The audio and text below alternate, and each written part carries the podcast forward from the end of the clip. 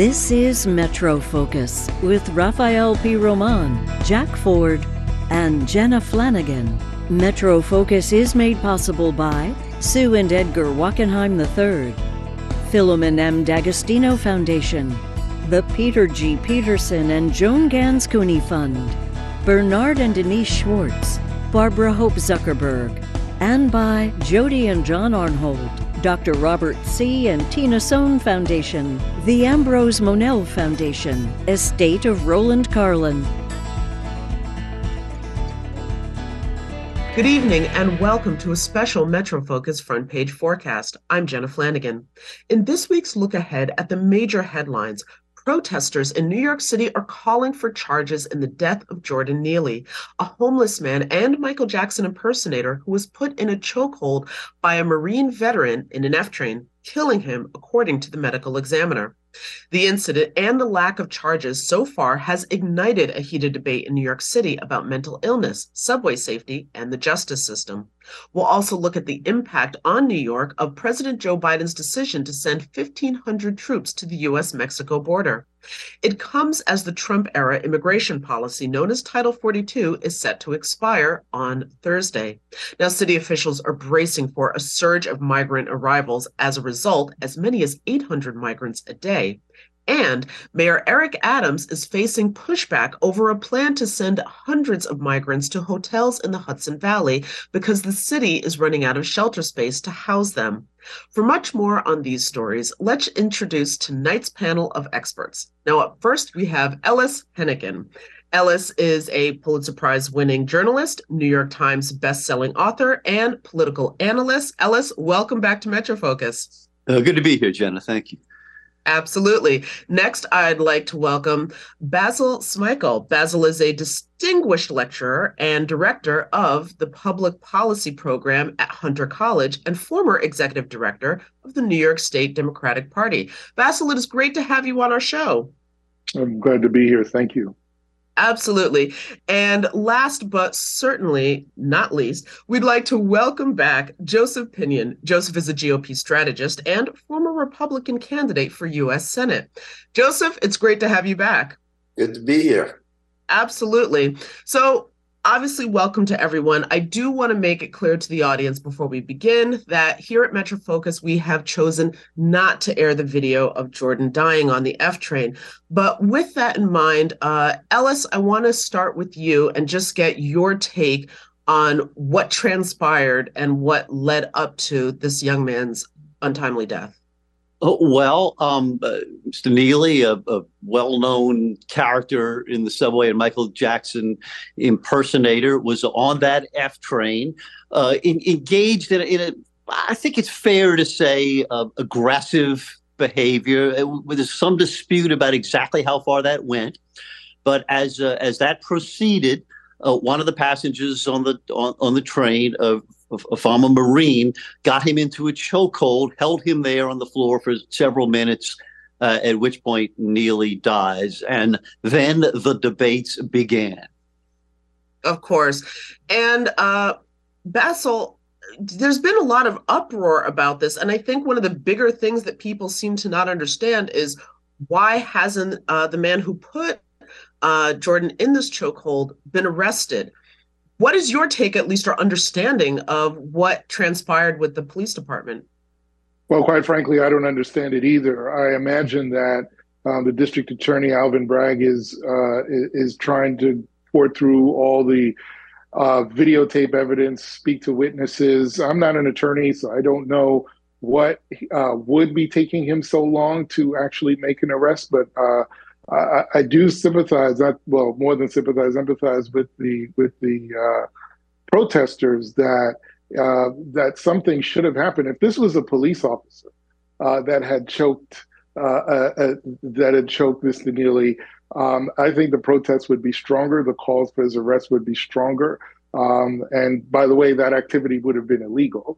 Um, and so uh, I, am I'm, I'm really shocked that he has not been uh, arrested thus far. Of course, and same question to you, uh, Joseph. Yeah, I mean, I, I think that it, I'm left with an immense feeling of sadness I think that there are many issues that we have to dive into as it relates to this case. Number one, that the city of New York and that our society failed Jordan uh, many, many times before he ever found himself on that subway car in that chokehold. Uh, the other is, I think, inner reflection. I count myself to blame as many times walking down the street, whether you're here in New York or in DC, seeing people who are, are without housing and wondering to myself, is that person sleeping um, or are they dead? And yet, so often we don't actually stop uh, to intervene. And then we have a case like this where you have somebody who was acting erratically, and you start to think, what if it was somebody that I loved that found themselves in a position where they were threatened? Would you hope somebody would intervene? And yet, even in that initial act to intervene, uh, can you believe that the act of intervening was reasonable given the extended period of time to which it occurred? So I think it's not necessarily as clear cut a case as some of the other cases we have seen, but certainly um, I think it's a reasonable question to ask uh, why an arrest hasn't been made to figure out, again, the reasonableness of the response to Jordan and diving through those various issues. Of course. So it does bring up the question because a lot of people have also been discussing the way the city handles uh, mental health and homelessness. And Ellis, I mean, there's been, uh, you know, criticism for a while now about the way the city is addressing the growing mental health crisis. Um, is there like, is it a lack of beds? Is it a lack of funding? We know that at one point, uh, the previous administration had attempted to address this. What seems to be the problem? Well, you, you know, I hate easy scapegoats on this, Jenna, and, and, we're getting a lot of easy scapegoats in this debate. One of the reasons I hate this story so much. But let, let, us see if we can unpack a couple of aspects of it. Um, people acting erratically, violently, threateningly in the subway is a very bad thing for New York. It's not something that we should uh, uh, paper over and simply describe in kind of hearts and flowers terms about the poor, uh, the poor mentally ill who do have a series of problems. But but in this case, I mean, look at look look at Neely. He's a man with 42 arrests. Uh, four of them violent assaults against people, two of them in the subway um, seemingly uh, having deteriorated significantly in the in the past months. Um, that is a problem in the subway. Uh, riders have a right to a, a, safe and, and reasonable ride in the in, in the trains. Uh, New York does not work if the subway is a threatening environment for people to use. In, in this case, he had hundreds, and I don't think this is an exaggeration, hundreds of encounters with social workers, outreach personnel, trips to the hospital voluntarily and involuntarily while while it is true and many arrests while it is true that none of those things solved mr neely's mental health problems uh, it is not true that the city didn't try, that good people weren't out there trying to rescue him, that that a lot of steps were taken. And so so as we try to figure out what the answers are going forward, we really do need to acknowledge both parts of this equation, I think. The tragedy of mental health and the difficulty of trying to figure out what to do about it. Of course. And Basil, I'm also wondering I mean, a lot of people are also asking about this idea of vigilante justice. Yeah. Uh, does this signal, this lack of arrest, even though the cops did speak to uh, the gentleman who put Jordan in the chokehold, that perhaps this is an option to people on the subway if they feel frightened, or is that reading too much into this? No, I think there are a number of people that are even questioning whether or not uh, the mayor's response should have been stronger here. Um, I was born and raised in this city. I remember Bernard Goetz. I remember um, the ways in which he and his defense team leaned into the fear that the city had, not just of crime, but of crime on the subways, but also the racial component to it. And I think that's the one that's one area that we're uh, that that does need to be injected into this conversation. This racial component um, is is really important, not just for the conversation around whether or not people feel threatened and from and, and who threatens them or who they get that feeling from, but also the sense that uh, some uh, New Yorkers probably need to take the law into their own hands if the city and the police department aren't doing their job. We saw that with Bernard Goetz. What was that? 1984, um, and we're we're we're seeing it today. That is that's my big concern around this because no matter what happened in Mr. Neely's past, if he was not acting violently toward any of those individuals on the train, then you know, let's take that incident very specifically for what it is. A, a, person who made individuals feel uncomfortable on the subway was choked to death. Uh, so there's a racial component.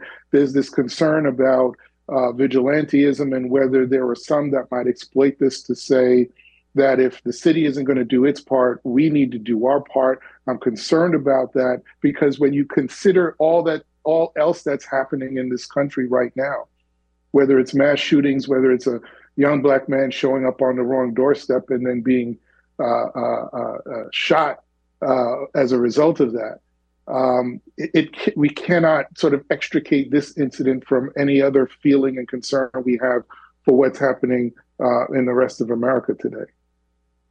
You know, Joseph, given given everything that Basil just said, I'm wondering how much pressure or uh, I guess responsibility, maybe I'm not even sure if that's the correct word, that DA Bragg would have to uh, find charges to bring, or is this a case where the law is written in such a way where there isn't anything that can be done?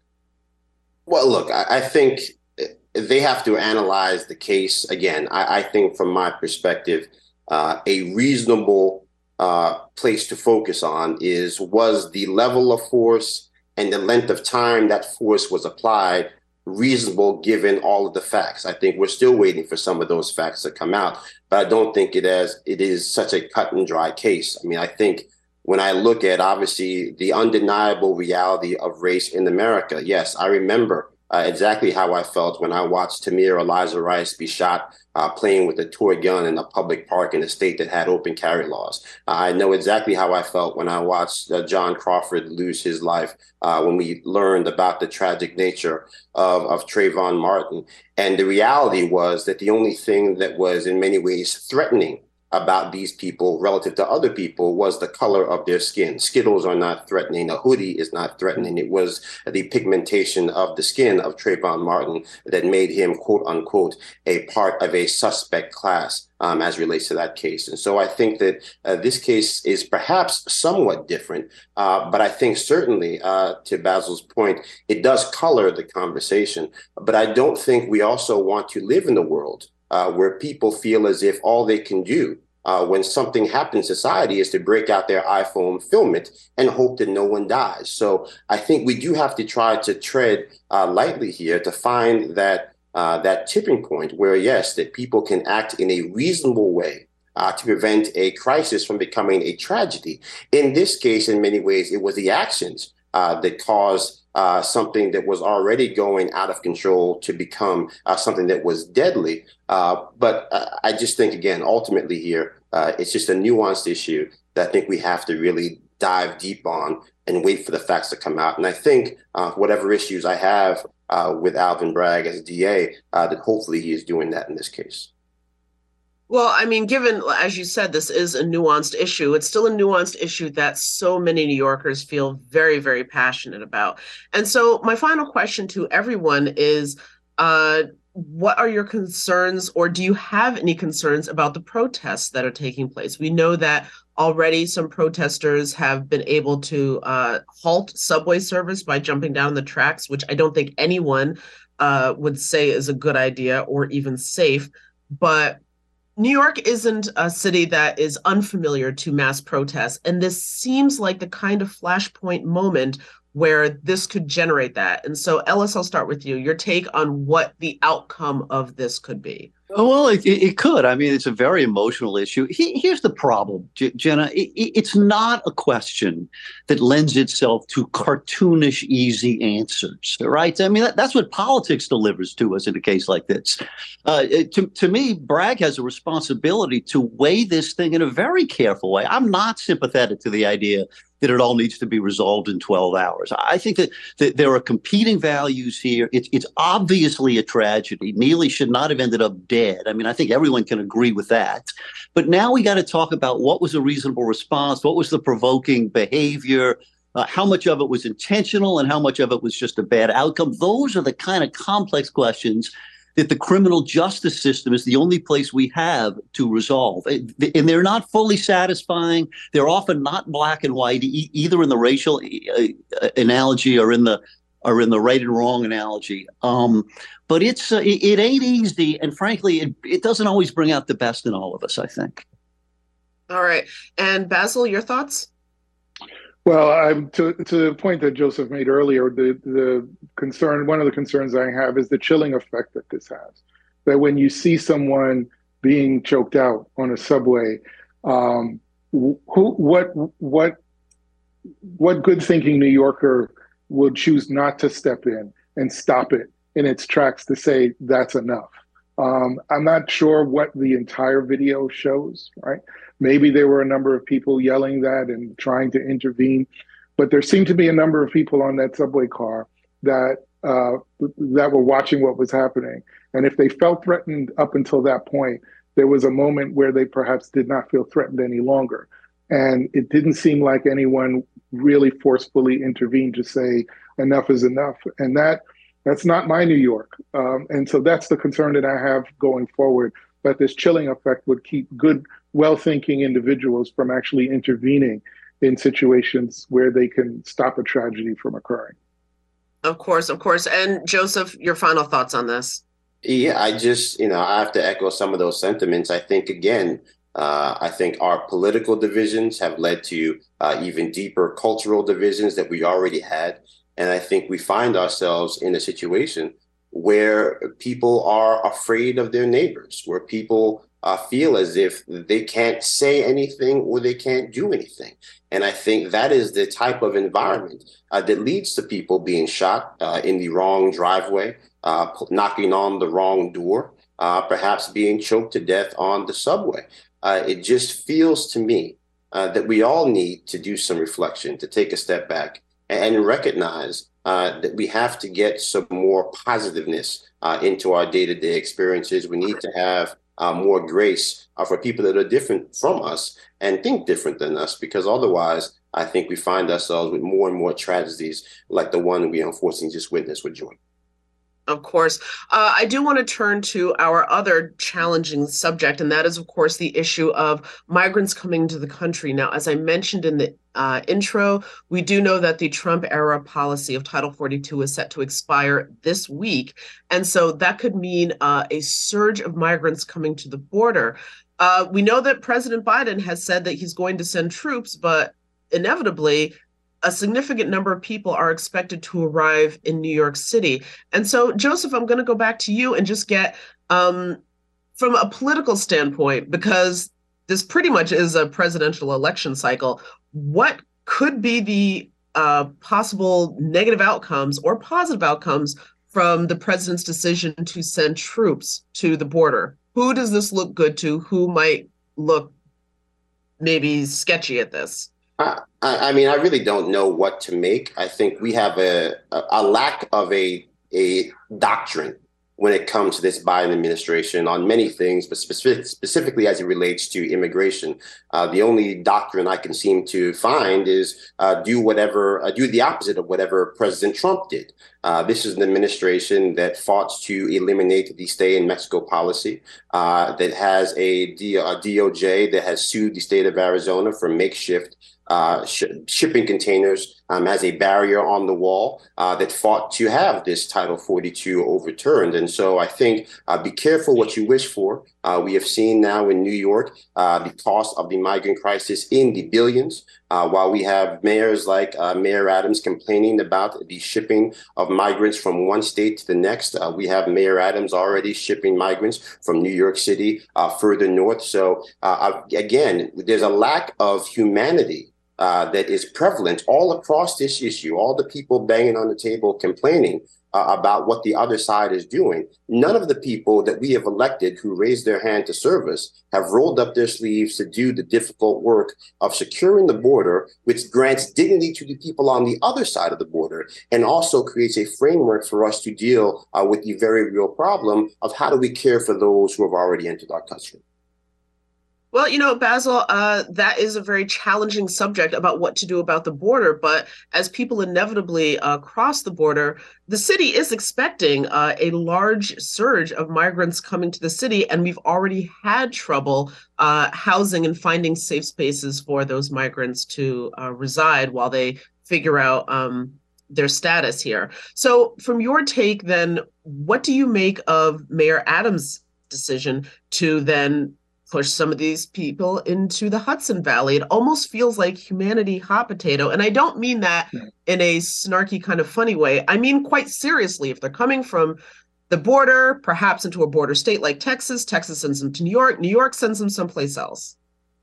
Well, it, it is the, it seems like it's the politics of pain and cruelty sometimes in dealing with migrants. I remember and having and, and had to speak quite frequently about those images of Haitians who had been uh, who appeared to have been whipped by uh, border patrol agents on horseback. Uh, those images still get stuck in my mind. Um, not to mention the stories from um, so many years ago of migrants at the border and the conditions in which they were living.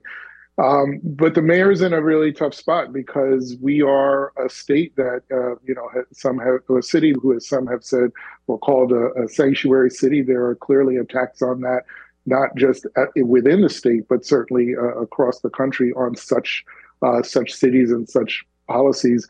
Um, and when you had to, when you heard the mayor having to uh, beg essentially the governor and the president, members of his own party, for more support. You can imagine that this is a crisis that's only deepening.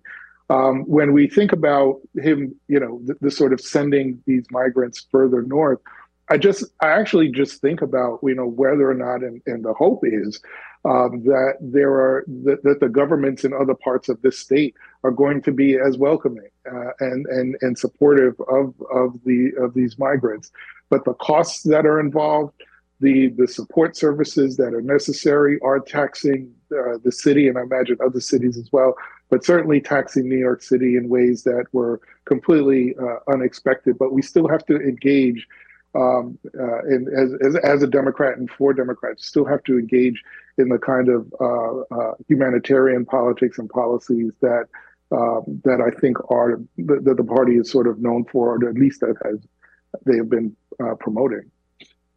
Ellis, uh, could this, um, again, shuffling of people around, and I really do want to emphasize that these are human beings in a crisis situation, but this shuffling of people around, is that something that could perhaps change the reputation of what is known as an immigrant city? You know, I, I got to tell you, Jenna, I'm optimistic on this one. I, we have a wonderful tradition in this city, in this state, of welcoming people from all over the world, uh, people who arrive with legal papers and, and, people who don't. We have hugely diverse populations. Yeah, there will be some initial settlement issues, uh, but you know what? They're the backbone of this city. We need these people to help our economy and to do our jobs. And yeah, some of them may end up upstate, some of them may end up in the city but but but in the end in the end i think that we show the rest of the country how to do this right which is that uh, yes we pay some money and we suffer some inconveniences difficulties in, in the short term but uh, I, I got to tell you, I think these are the New Yorkers of tomorrow, and uh, and I have very high hopes for them and for us. Well, okay, but I mean, showing the rest of the world that we're doing this right. We do know that the uh, Rockland County Executive has already declared a state of emergency uh, to indicate that Rockland also isn't a place that's equipped to handle an influx of new individuals who need so much support because they are coming to the country um, as migrants. Yeah, that is that's correct. Uh, but you know, a lot of that is is about getting resources. I mean, the state of emergency allows you to get certain funding that you would not otherwise get, and, and it will. Listen, it's going to cause inconvenience, and we're going to have to pay some money for it. But uh, I'll I'll rest on our history on this thing, and I, I'll bet you we'll look back at this as as something in the end to feel proud of.